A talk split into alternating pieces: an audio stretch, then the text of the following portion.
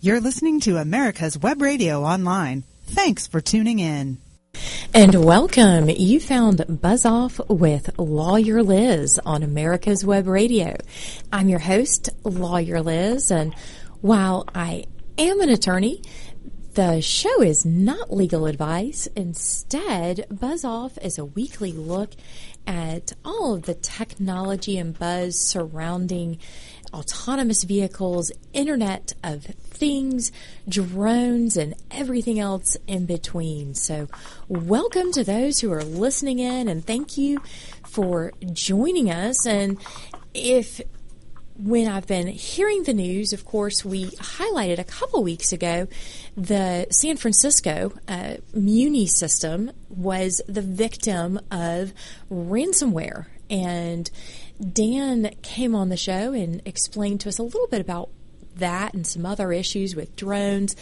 And in the meantime, everyone has broken out their crystal balls and made predictions for 2017 that now that all of our devices are even more so connected than perhaps the year before, that by connecting everything together, that it opens up different and increases the number of attack vectors for problems or surfaces for uh, nefarious hackers or bored hackers or really glitches and stuff to go wrong. So where San Francisco did not pay the ransom to the hackers. What happens when your devices and your data are held hostage? And do you pay? Do you not? How do you prevent this from happening? Because when we're talking about, you know, your coffee maker suddenly being locked up, that's one thing. But when a university uh, their records, their systems is held hostage, or a hospital. Devices are suddenly locked, and in order to unlock the very important health data or devices, you must pay the ransom. Well, what else happens if you don't pay the ransom or you pay the ransom and they don't provide the keys? So, in both a bringing in the tech experts as well as a little tease of an upcoming presentation he's giving at a security conference. I've invited information security and risk management advisor, virtual CISO with interdisciplinary skill set who's able to solve complex business and technical problems. And no, he does not wear a cape, just a spirit hood on occasion. But Gal, welcome to Buzz Off with Lawyer Liz. Thank you, Liz. Thank you very much for hosting me. I look forward to our conversation. Well, you know, it. I feel like we can't go on social media, Twitter, or turn on the TV without some dire prediction. I mean, it is January when we're the show is airing and recording, and so eh, everyone has their magic eight ball uh, crystal balls out and predicting. And what I mean is 2017 the year of ransomware, or was that 2016?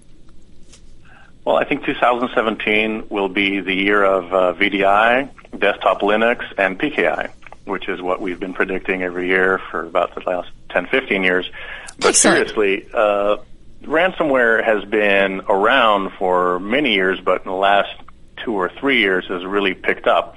If you look at Google Trends, 2014, 15, and 16 really started uh, getting some some sharp uh, search uh, hits around ransomware and um, uh, its effects and how to get rid of it and how to mitigate it and, and ideally prevent it.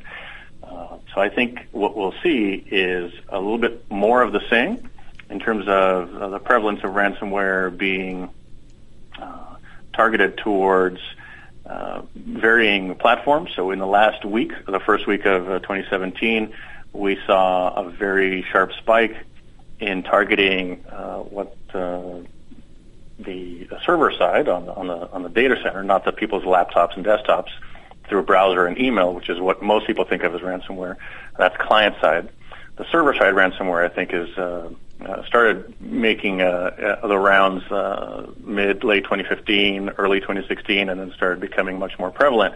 I think that we are already seeing a spike in server-side ransomware targeted towards exposed databases, specifically uh, NoSQL or big data type databases from MongoDB. And we've seen several tens of thousands. I think the last count was almost 30,000 as of uh, midweek of MongoDB databases that were taken over because they were very poorly secured. The data was uh, copied and then deleted. So someone had a copy of your now deleted database and said, "Hey, if you want it back, give us uh, 0.2 bitcoins, which these days is about uh, $200 or so. Uh, so pretty good bargain. Exactly. And so let's break it down a little bit because not all of the listeners are as mm-hmm. tech savvy as sure. some of us. Uh, I'm going to probably fall more in the less tech savvy role. But mm-hmm. when we're talking about, so the MongoDB, what exactly is, you mentioned it's not my desktop, it's not my. Right. You know, ubiquitous coffee maker that's connected to the right. internet. You know, it's not the things in my home. What is it? It's a database. So it's a part of the database category called NoSQL, which is a little bit uh, different than the traditional uh, uh, SQL databases that we buy from Microsoft or Oracle. Um, and uh, they started out with uh, Google basically taking snapshots of the entire web every night and then uh, dumping them into a big database, and then they kind of evolved from that. So uh, it's not exactly uh, uh, it's not a Google property, but it is a database. Uh, it's called NoSQL. So the the regardless, any server that is out there. So basically, we have servers and clients. Typically, your your phone, your desktop, your laptop have applications that are for human interface. Uh, the Outlook, email client, the browser, uh, various other applications and uh, you are a client of the server where the data resides and you're interacting and modifying it remotely. So server side is basically where the data center is, or these days a lot of them are sitting in the cloud somewhere on Amazon, uh, Microsoft Azure, or Google Cloud Platform, or Rackspace, or other places uh, in uh, co-located data centers that people rent out. So the server side ransomware is a little bit more uh, tricky because uh, desktops uh, you know, people back things up here and there. There's some productivity hits, but typically your your uh, your payroll server, for example, I had a client uh, in the last couple of months that got hit with ransomware on the client side. So they opened an attachment that had a uh, ransomware uh, detonate, and so it uh, took over the laptop, but also automatically explored the network because the network wasn't properly secured uh, and found a server with the payroll information and the payroll database and application on it that had a mapped drive. And a mapped drive, if anybody remembers, in, in the 90s we had these kind of C dollar sign where literally uh, at the network layer there's a drive that is on the server and the thing there is shared to the desktops and laptops on the network. Uh, very easy for ransomware these days. It's just hard coded to look for and infect the server as well uh, through the map drive functionality. So what we had is a laptop with a person that clicked uh, something they uh, should not have. Usually it's a fake invoice, a fake resume, things like that. And they're and, usually uh, fairly sophisticated. I mean, it's not like they're, uh, well, I guess sometimes, or no, or do we do we need to mock really them a little the bit? Some of them are some of them are just you can tell from a mile away. They're random file names. They're mis, uh, misspelled, misaddressed. The reply to address is clearly not relevant to the place that it's spoofing. It's pretending to be your CEO when it's not. Uh, it really runs the gamut, but the, certainly the, the, the spectrum of sophistication and uh, effectiveness is is all over the map. And with law of large numbers, uh, even without a very technically sophisticated or uh, tailored and targeted uh, attack with specific names and logos, enough people will click on it that it creates a economic incentive. And so I think uh, just to pull back on, on why are we seeing ransomware uh, now versus, uh, uh, say, five years ago, mm-hmm.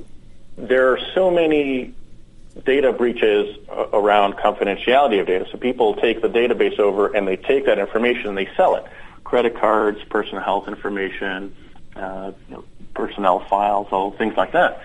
And I think what we are seeing now is the glut of PII and PHI and other types of even financial information that is out there for sale. And so the economics of it just are not as efficient and uh, uh, alluring for the cybercrime ecosystem.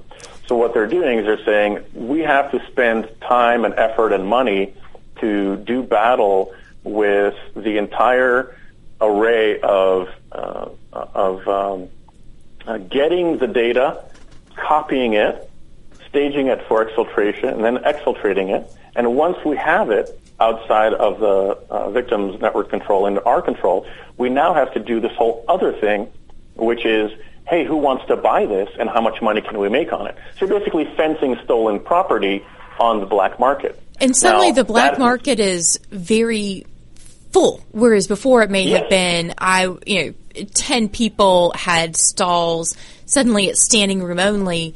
I mean, I, I joke that every time I receive a breach notification letter, I get a, if I was getting a free set of steak knives, I could host a dinner for all of my closest friends. and, Exactly. Exactly. You know, and so everyone we're seeing a exactly. We're seeing a glut of, of all this information has been stolen, and in order to steal our information, you have to kind of go in low and slow, especially against some of the more well-resourced targets.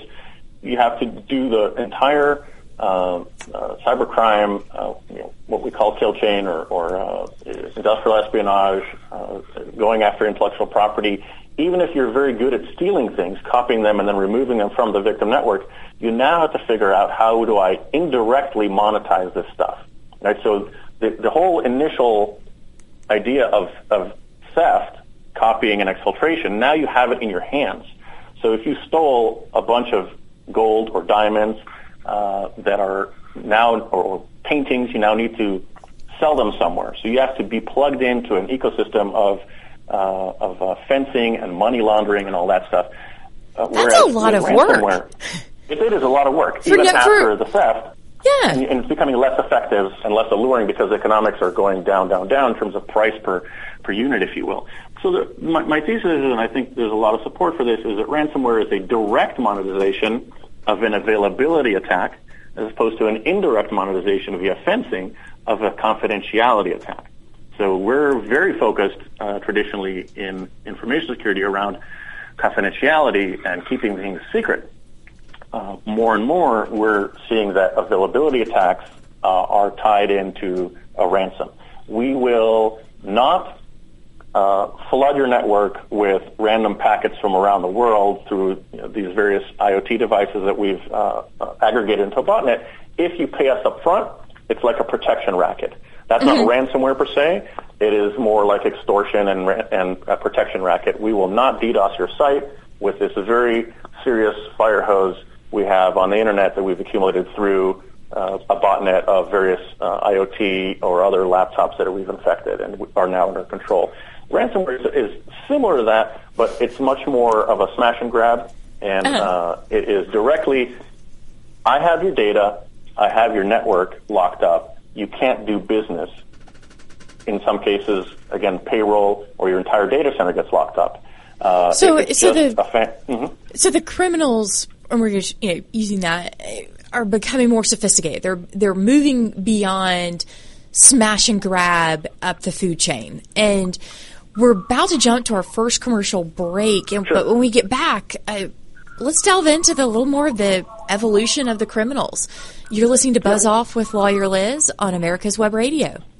45 years of experience is behind the most trusted name in auto transportation. Passport Transport, the first and finest today. That's why Passport Transport is the preferred auto transport for major auto manufacturers, concours, museums, tours, and collectors, and should be your choice from across the state to across the country. When you have the need, go to passporttransport.com and enjoy the peace of mind referenced experience will give you. Passport Transport.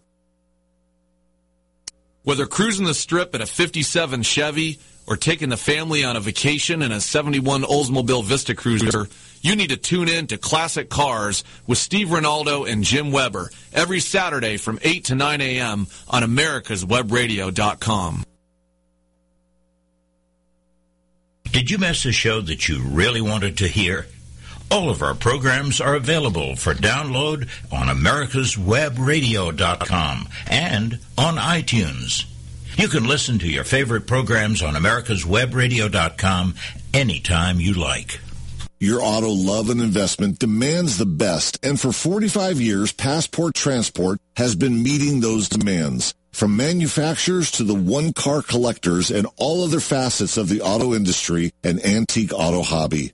The first and the finest with unequaled service and peace of mind. Passport Transport, your auto transportation company. Contact PassportTransport.com with your need today. Passport Transport. This is America's Webradio.com, the best in chat radio designed just for you.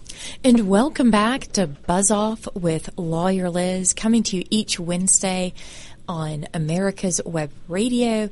And find us on iTunes, Google Play, Stitcher, and all the rest. Lawyer Liz podcast. Talking with Gal today on malware, but ransomware that what do you do when your devices and your data are held hostage? And before the break, we were discussing the criminal evolution that our young, enterprising, entrepreneurial uh, kiddos have now evolved. They the data is cheap for a lot of work. Want return on investment for time and energy spent. So they're growing up, and this is this is the next step, huh?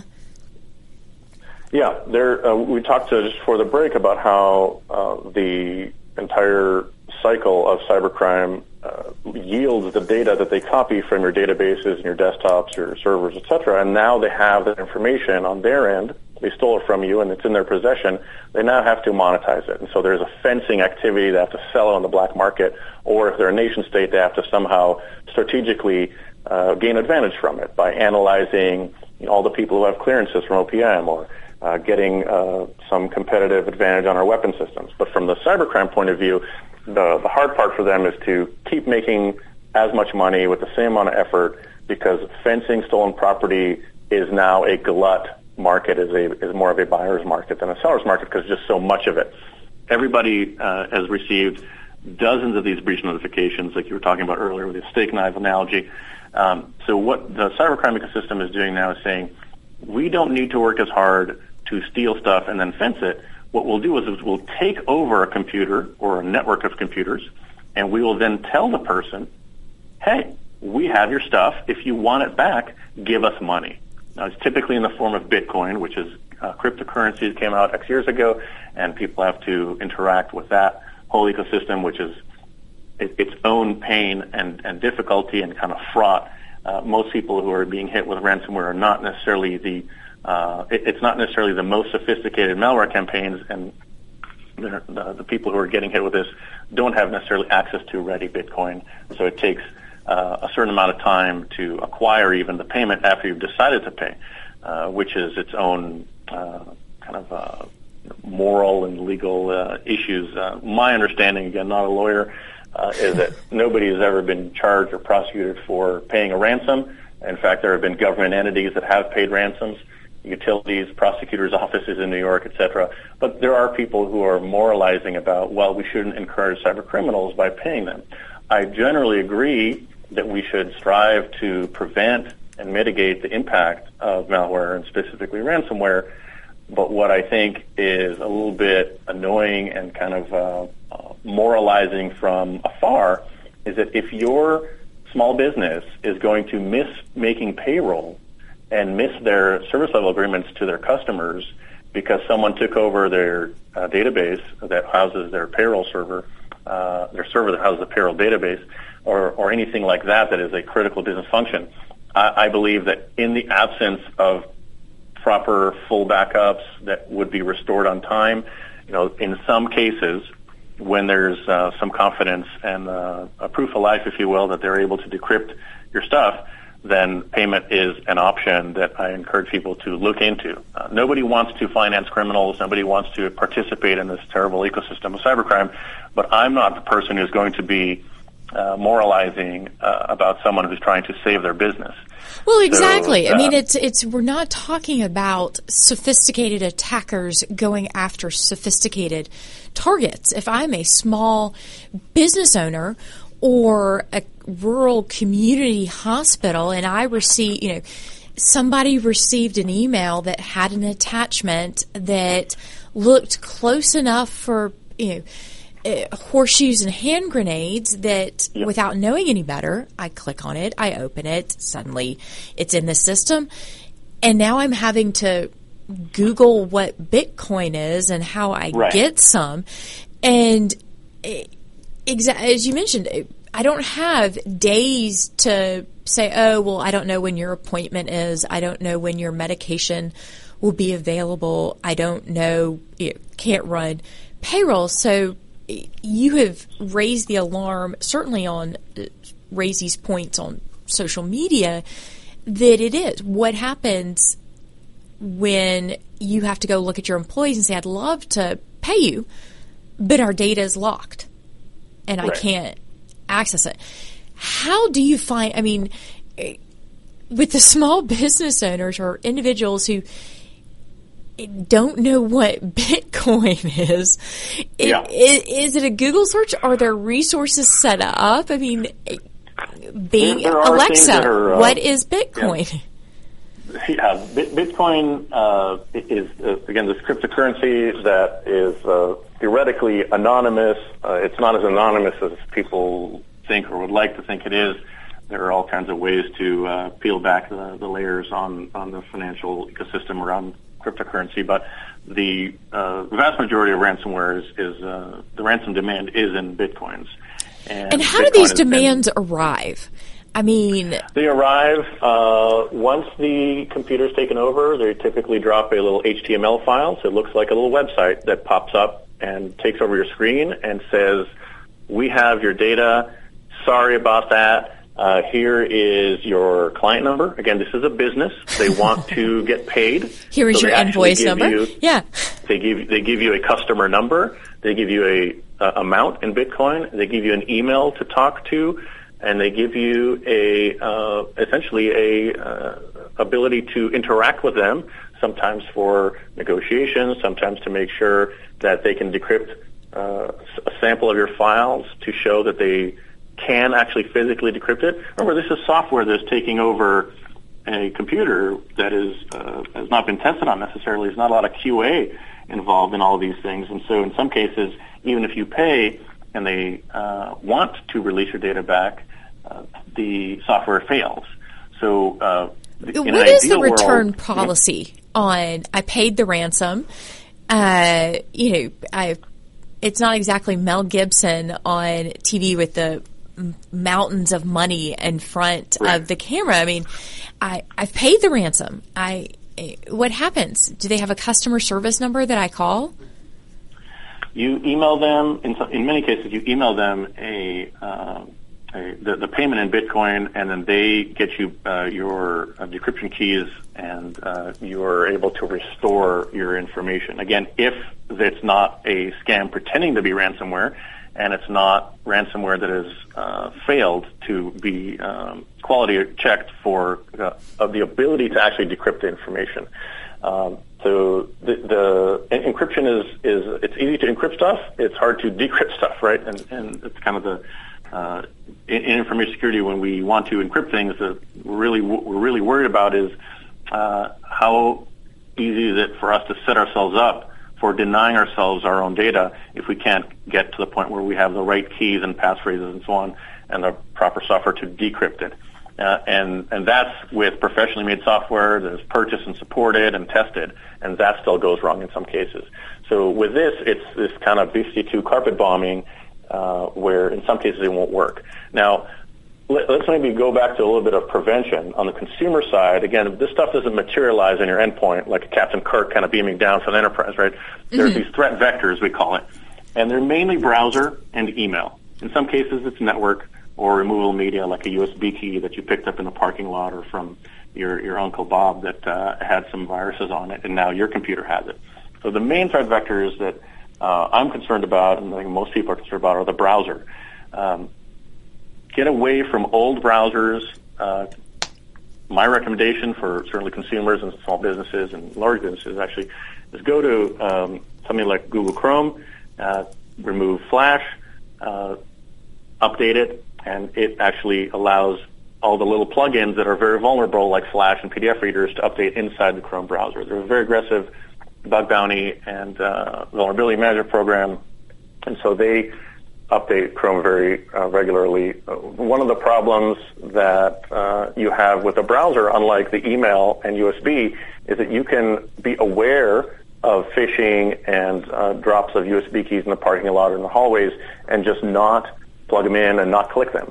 But with a browser, there is a lot of zero interaction malware that's happening. All you have to do is go and uh, have uh, be on a legitimate website, not kind of the the uh, bad parts of the internet, quote unquote. And then so I'm not on the deep the, dark web. Right, I'm just, just, just watch, 2014, there's uh, the bad guys hit Forbes.com, and they had ads uh, that were uh, little poison pills, and they uh, went in through the browser and uh, got the laptops that were just going to Forbes. And they know that the enterprise uh, folks that do all the uh, classification of websites in terms of uh, HR issues and uh, things like that, they're not going to block Forbes. It's a legitimate site where business people go to uh, read news, and so it's a great place to park your malware on it. Now, that doesn't mean that you can't do things even as a consumer. Get an ad blocker, update your browser and all the plugins, easiest to do with Chrome, disable Flash if at all possible, and uh, update your operating system as well. Now, these are things that are uh, things that are kind of hygiene in some places, but it actually makes a difference. Well, uh, it, it it sounds like it's kind of the central theme of pay attention, keep up to date on you know should I set automatic updates on my home laptop, or are some of the risks there to where I should still do it manually? I would recommend it really depends on your level of understanding of your operating system and how to patch things. I'm mostly working with uh, enterprise teams, and where we're working there is, and we can scale that down to even a family or a small business, is that you have to look at um, what is the risk reward. If you have no ability to snapshot or back up uh, your data or restore your data, then even without ransomware, uh, it could be a power surge, could be some other natural hazard, uh, a glass of water tipping over, and then you have a fried computer. So you know, the ability to recover your data is very critical, whether from malice like ransomware or just a hazard that is an accident or statistical likelihood of a disk failure or power surge. So we want to uh, scale it uh, up and down from a family to a very large business. And don't think that very large businesses don't get affected by this. We had in the DC area a $10 billion a year revenue healthcare conglomerate called MedStar Health. They were down, from what I understand, for four to five weeks, if not down, then at least very under automated. And uh, my understanding is it had uh, server side ransomware. Uh, so the the larger picture is in, in many cases, the ransomware will actually be hard coded or manually, depending on who's doing this, target your backup infrastructure. So we, we talk about backups. If you have a USB drive or if you have uh, some other program that does things in backup, every once in a while take that copy, download it to a, to a disk and stick it in the safe or, or give it to your bank for, uh, uh, for safekeeping because the offline copy is where the ransomware cannot access it. And the backup systems themselves are part of the target because they know that people in some cases do backups. But if all you're doing is just having another USB, just saving it somewhere else, yeah. You have you have to take it offline and put it somewhere where it's not connected physically through a cable or uh, through the network because they will target that, whether hard coded well, through the program to automatically search for it or actually manually try and look for it typically on a server side. Uh, and of, uh, those sorts of hygiene and redundancies are important. We'll pick them up right back after this break on America's Web Radio. Affordable health insurance was the promise of Obamacare, but for many, the government mandate caused more problems than it solved. This is Dr. Elena George from Medicine on Call, and I want to tell you about a truly affordable alternative allowed under Obamacare, Liberty Health Share. Liberty HealthShare bypasses doctor and hospital panels, giving you the freedom to choose. And with a maximum of $500 out of pocket per person and 100% coverage up to $1 million per year per occurrence, you can rest assured knowing you and your family are protected. Coverage starts as low as $107 per month and also includes dental, vision, pharmacy, and holistic care. Liberty HealthShare puts you back in charge of your health. Visit them online at libertyoncall.org. Again, for a true affordable alternative to Obamacare, visit libertyoncall.org or call toll free 1 800 714 6993 today. Did you miss a show that you really wanted to hear? All of our programs are available for download on americaswebradio.com and on iTunes. You can listen to your favorite programs on americaswebradio.com anytime you like.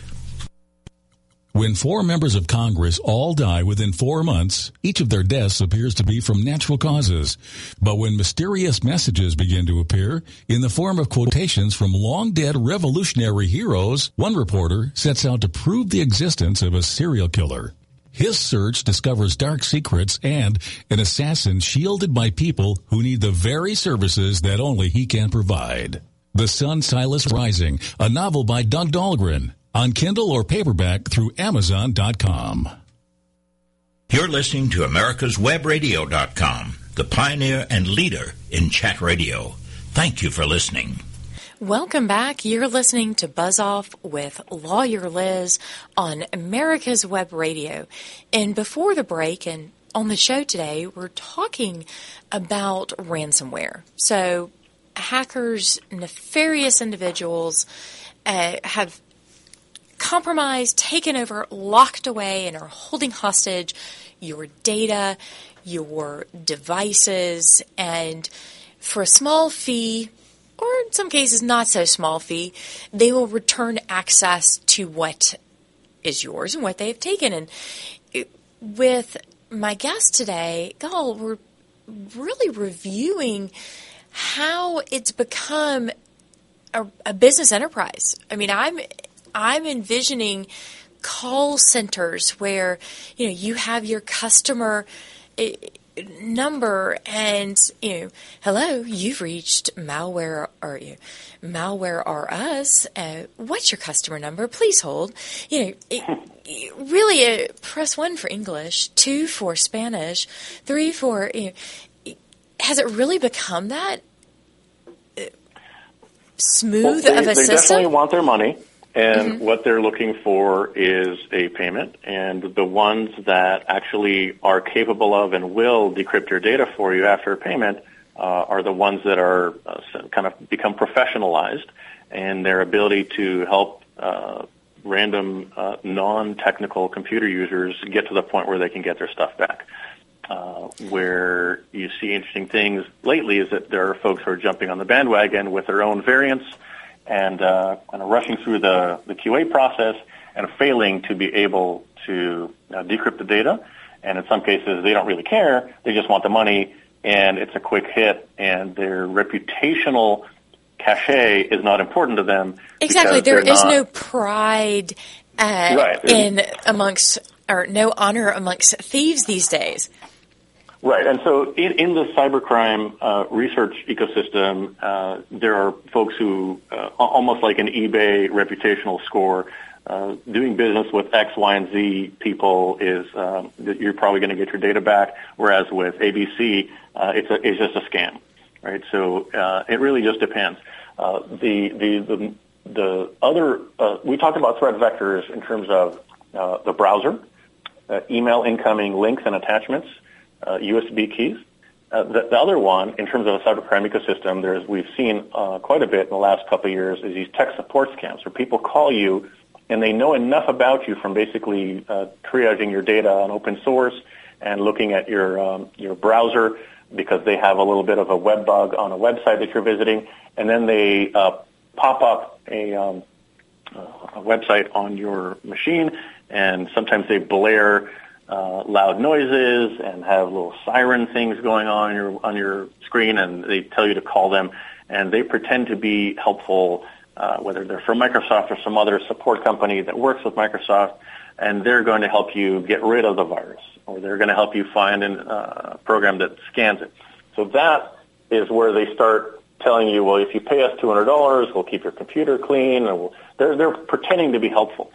Uh, more recently, uh, these guys have been able to social engineer uh, endpoint users into installing malware that is actually ransomware. And so they're nice to you up until the point where they've seen that their malware has been deployed and now they have you and now they're no more Mr. Nice Guy. Well, we don't need to keep you on the phone. Just uh, do what we say and give us Bitcoin at this address. So that's the the that's also starting to, to show up is in the, um, the tech support scams are are starting to uh, install ransomware instead of just you know uh, other malware and, and kind of fake tech support uh, information. I bring it back to um, mitigation and prevention at the, at the kind of larger uh, business and enterprise level. The main thing that we need to look at is as we're going through and securing the the servers and the um, uh, perimeter uh, presence on your on your websites and the uh, laptops and desktops that are interacting with the browsers and USB keys and, and email and phone.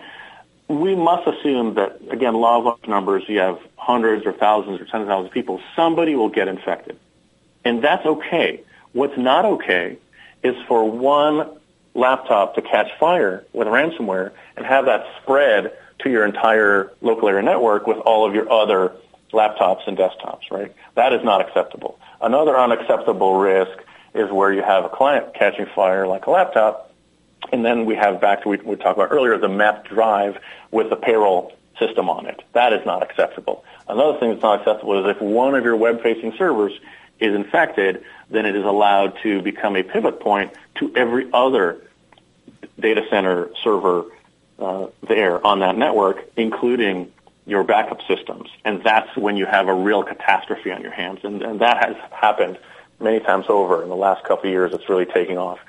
The server side stuff where they go after your data center is typically a little bit less uh, of a carpet bombing and a little bit more manual traditional hacking. And what they're doing is they're going in, they're catching a, a server on the on the perimeter, they're using that as a pivot point, they're creeping around your data center and starting to enumerate and understand what's in your data center. And then they create a key for each one of those servers and they stage the malware and they drop the hammer all at once. And the way you know that your data center has been locked up is that your uh, telemetry on your servers shows uh, all kinds of things not happening and all kinds of new things that shouldn't be happening happening, and your data center's down. And where where I think uh, ransomware is very different than traditional uh, data exfiltration, low and slow attack that we talked about earlier, is traditionally the CISO or the Chief Information Security Officer is the one responsible for creating the defenses, and there's a lot of opportunities for detection and the various phases there. With ransomware, there's not exfiltration, and there's less of what we call command and control, this back and forth between the remote attackers and the uh, assets on your network. And so it's a lot easier to uh, get just to the point where you're installing some malware on it and then detonating it essentially. Because you don't need to be quiet and copy the data, exfiltrate it in a way that is, uh, in many cases, made difficult by security teams.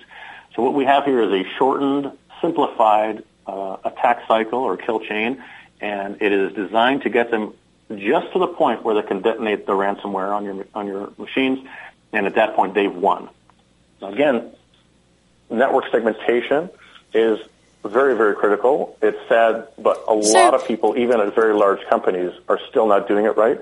And my focus for the last couple of years now has been mitigating, not just preventing, but mitigating what slips through. It is absolutely okay that one of your laptops, five of your laptops, ten of your laptops uh, over the year will get infected with some sort of ransomware or other malware.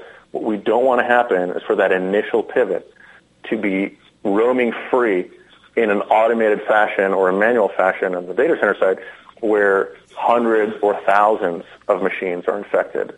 And that becomes a critical business impact where you're just not able to do your job as a company or as a government entity. well, it's, it's, it's triage. It, it, sounds like uh, taking some initial steps ahead of time because it's not a matter of if, but when. That at some point, uh, someone is going to click, you know, download or install incorrectly, and businesses, uh, you know, keeping up to date on your software, adding the ad blockers, disabling, you know, certain programs, keeping those backups, as we were talking about before the break, it's not just having a backup, it's having a backup that is, you know, in the safe deposit box, under the mattress, but not connected online. And you're mentioning, you know, other ways to kind of eh, I'm thinking, I'm envisioning, you know, even in offices or apartment buildings, you have firewalls mm. and not in the technical sense, but uh, in in the technology sense, but in the physical sense of there are d- placed in the design of buildings materials that and a wall that's intentioned when the door is closed, the fire shall not pass you know, or it will slow it down, or you know, this the ship is sinking. Here's how right. to uh, do that in compartments. Yeah. Exactly. So when you're working with some of your clients, how how do you have that discussion to explain? Here's how to do it right. You're not you're not there yet. Yeah, so a lot of the the things that are being invested in in terms of the uh, uh, venture capital, we've seen hundreds of millions of dollars in venture capital uh, to various uh, startups in the last few years, focusing on preventing or detecting the latest and greatest kind of zero-day, super sophisticated nation-state attacks on a given uh, endpoint. And I think that's great that we are supposedly getting better at detecting malware where the initial infection is. But what I really think we need to be doing is what you mentioned is compartmentalizing and segmenting the network to the point where any given server or, or laptop that catches fire, that happens. That is the initial infection, and that's okay. What we don't want to happen is that you, you have a kind of a LAN or a data center wide conflagration just because something failed on one endpoint. And that's what we call that segmentation and segregation. And when you have segmentation and segregation on the network, you take, for example, uh, the concept that if uh, Liz and Gal are working in HR, and literally our job is to click resumes from strange people. So it's, it's hilarious. So we tell people, a lot of folks in IT and security make fun of end users who are not uh, as, as technically knowledgeable as us, and we um, we make fun of them because they click things. Don't click things. Well, what if my job is literally to click things from strangers? Why well, isn't exactly. IT and security architecting the network properly and hardening my laptop so that if I do click something that inevitably will be malicious, the impact of that is a lot less than what it is today. And that's my uh, the, the, larger lesson here is you can harden, you can patch, you can lock down all kinds of endpoints and servers and things like that. But the, you know, at the end of the day, you must assume that some of those things will uh, fail, whether because you had to keep some of that open because business needs to be done, it's just not, uh, it's too hard of productivity, or the bad guys found a way around it. And usually both those happen. Well, and, and what so, happens it will be kind of one of the keys in where they're going and where they're evolving it. That we're last commercial break. Uh, hate to do this, but thanks for listening on America's Web Radio. Cook Immigration Partners is your passport through the immigration maze. Whether it's help with e-verify in your business, or help in how to document a new employee under the new I-9 rules, or if you marry a foreign national, Cook Immigration Partners is your best choice for a legal advocate. Call us today at 866-286-6200. That's 866-286-6200 or visit us on the web at www.immigration.net. This is Skip Coryell, host of the Home Defense Show on America's Web Radio. Join me every week for a full hour of all the best and latest information on how you can get the skills and equipment you need to protect the ones that you love. This is America's Webradio.com, the best in chat radio designed just for you. And welcome back to Buzz Off with Lawyer Liz on America's Web Radio. Listen to us live or find the podcast online and just really getting back into it. So you were eh, explaining on ransomware and kind of how to seg- uh, proper segmentation is critical for preventing forest fires. Yes. And so, eh, what are you? So, once you've realized the breach, having that, or, and I say breach because while traditionally, and I've had the discussions with folks where they're saying, no, no, no, they haven't actually looked at your data. They've just locked the door mm. between you and your data. Health and Human Services, the federal government yes. Eh, has said, no, no, no, no. Prove otherwise. It's a breach. Yeah, so in July 2016, there's a notice from uh, HHS, which owns the uh, HIPAA HITECH compliance through the Office of Civil Rights, they came out with uh, ransomware guidance. Uh, and uh, they call it uh, your money or a PHI and a ransomware fact sheet. So in sections four, five, and six of the ransomware fact sheet, and I'll send you an email with a, a link to those so you can post on your website. Excellent, the, thank you. ransomware may just want some money, but in the definition of HHS, it is a potential healthcare ePHI breach because essentially you've lost control over that information that is sensitive and regulated. So they have come up with even if you just got hit with a ransomware and theoretically the ransomware and I that is paid fulfilled it. by this particular malware. Yeah. I'm sorry? And I've paid it. I've I moved very quickly and. Mhm. quietly, Sure. but not not so fast, huh? Not not so easy, and I think a lot of other uh, folks will start uh, catching uh, onto this because uh, folks are who are getting hit with ransomware are saying, "Well, it's not really a confidentiality tax; we just don't need to report it." What HHS is saying is that you have to prove uh, four different things in order to determine that there is a quote low probability uh, of actually uh, being accessed in a way that was considered a breach. So the criteria are one is the nature and extent of the PHI involved, including the types of identifiers, likelihood of a re-identification, which is I can take a almost anonymized data set that doesn't have a patient name on it explicitly, but I can tie it back to a name, so that's one wrinkle. The unauthorized person who used the PHI or to whom the disclosure was made, which is basically, you know, this group that created the ransomware, uh, or at least rented it from someone and, and launched it against you. Three is whether the PHI was actually acquired or viewed, and then four, the extent to which the risk to the ePHI has been mitigated.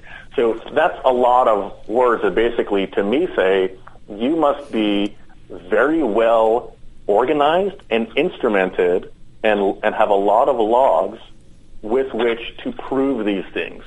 And the, the sad part is that ransomware, in many cases, and it's getting better, of course, but the typical ransomware victim is not going to be someone on the very high end of the kind of defensibility scale. Right? They are, uh, in, in my opinion, and from what I've seen, the fact that you got hit with ransomware and it was really bad means that you, chances are, did not have uh, the most sophisticated and effective security program.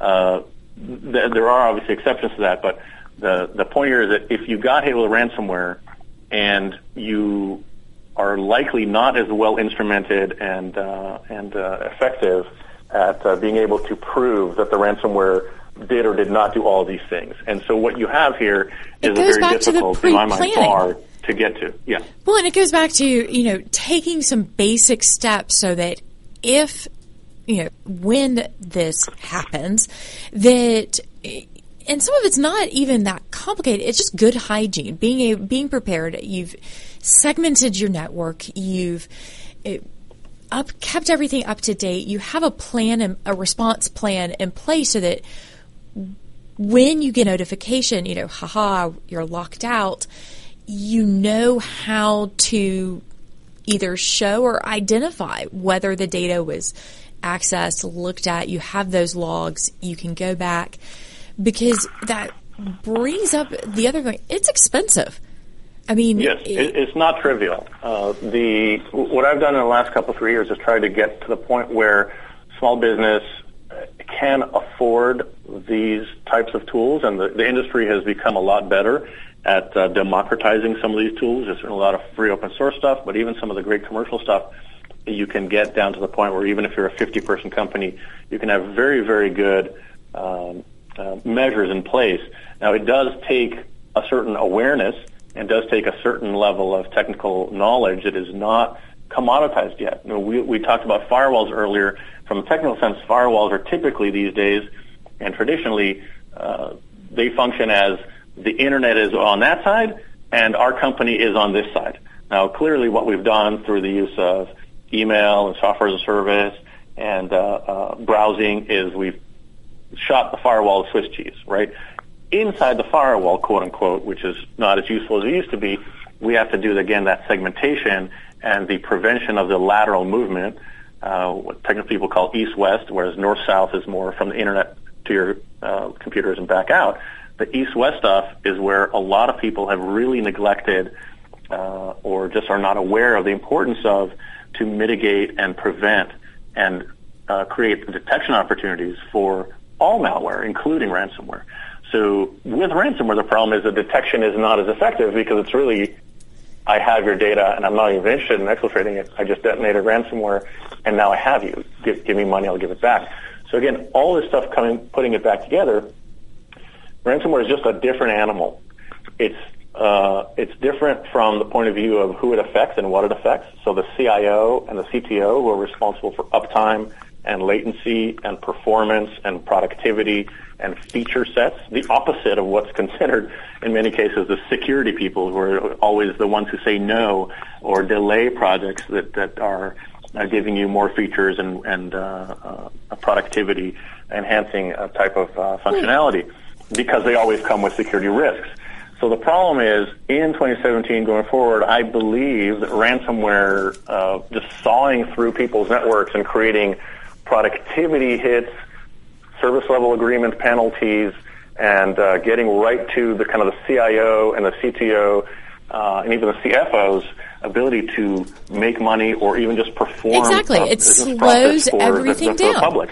It's it's exactly. going to slow it down. There's also some public embarrassment, but I think Absolutely. that's that's that's decreasing a little bit.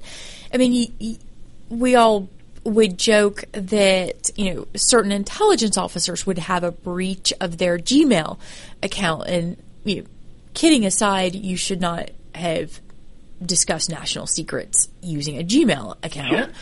Uh, but there is still some reputational harm, some shaming of you know, pay or we you know, you don't get your data, but what about we will release your data if you don't pay? Um, and uh, some of the costs associated, as you noted before, missing payroll. That when your business is slowed, uh, you're losing productivity, you're losing customers. Uh, does that spark the one revenge? I mean, how if if the criminals are getting sloppy and there is no honor amongst the you know no pride in their work, is it easier to track them down? That's a good question. I, I think it depends on uh, their uh, operational security and their interest in maintaining their anonymity and ability to operate uh, with impunity uh, across borders, uh, or in some cases they're sitting in places where they're not uh, extraditable and they have protection from the local government slash mafia. So it, you know that that whole concept is is fluid and changing, and there are some uh, advances in international cooperation against cyber criminals, but um, it's it's not as easy as uh, as we think it is um, in many cases with uh, even physical crime. You're saying attribution is hard? No. Oh, even with attribution, attribution is, itself is its own uh, uh, interesting kind of niche in, in, information security. But even if you know uh, this person sitting at this address, uh, they might be in a place where they're protected by uh, economically and politically powerful people. And so, you know, given that uh, we, we've done as, as a, country. We uh, started with uh, extraordinary rendition in the Clinton years, and then it escalated after 9/11 with the Bush administration, where we would send people to kidnap folks uh, off the ground in Pakistan, for example. The CIA shooter who shot up the entrance to the CIA fled to Pakistan, and there was a big bounty on his head, and someone ratted him out, and you know American agents. Uh, various law enforcement and intelligence agencies went out there and grabbed him, and he's sitting in prison now. So exactly. I, I How do you do a bug bounty? Is that going to escalate to cybercrime? I don't know. Uh, I, I'm not sure that uh, we're, we're going to get there anytime soon. I'm not sure if that's a good idea. Uh, that's, uh, that's a good discussion. Uh, not really my expertise. there you go. Fair enough. And with all of our connected devices, I mean, with the Consumer Electronics Show, was wrapped up recently, and I mean the level of a hairbrush that is now connected yeah. to the internet. Uh, the connected devices. Um, first of all, if you have a connected hairbrush, you deserve to have it uh, subjected to uh, ransomware. Um, there should be an extra charge, I think, for stupidity of connected devices. But well, do you see that right? I mean, there was reports, and I, by the time we're doing the show, I haven't looked into it with some of the medical devices. You know, that's one of the fears of your pacemaker. If you want yes, it to yes, sync. Yes, FTC just came out uh, uh, uh, with uh, sorry, FDA just came out exactly. with a report about uh, about that. I, I think what we'll, what we'll see is you know we've had this kind of explosion in economic activity and um, uh, just pushing out uh, an IP, uh, a TCP IP stack on everything. Like I said, hairbrushes, toasters, refrigerators, you name it, is all connected. And the power grid, we have the smart grid. We put the internet back uh, where it doesn't belong. So there's all kinds of things that are over-connected and under-secured. What I think we'll see on the consumer side is uh, one interesting example is the Federal Trade Commission recently sued D-Link, uh, kind of um, consumer-grade um, or SMB grade uh, networking equipment company, and they were sued because of lack of security basics in their product. And usually in IoT but they slowed down my sectors, Netflix. Yeah.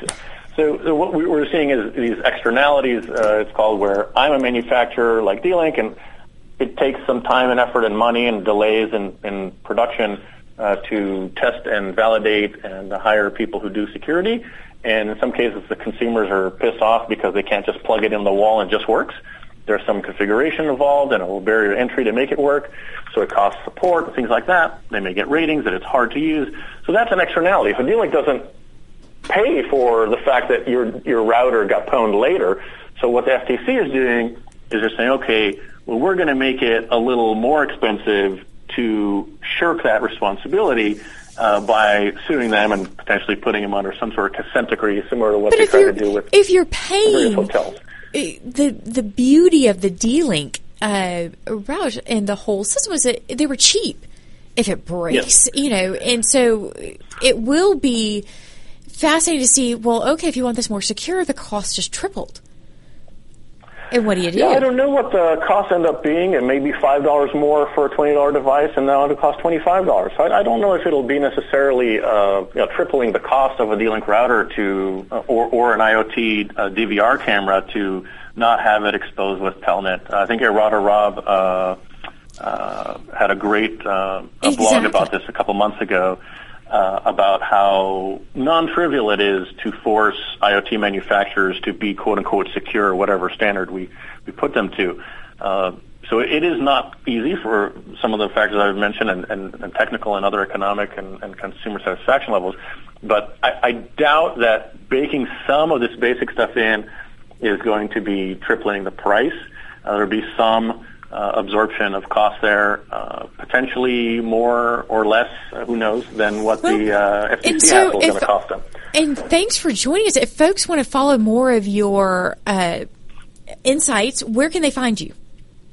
Uh, best way to find me ranting is on Twitter, uh, just at my last name, Shpantzer, and uh, happy to converse from there. Excellent. Well, thank you to for for joining the show. Thank you to everyone for listening, and thank you to America's Web Radio. This has been Buzz Off with Lawyer Liz. Catch us next time. You're listening to America's Web Radio.com, the pioneer and leader in chat radio. Thank you for listening.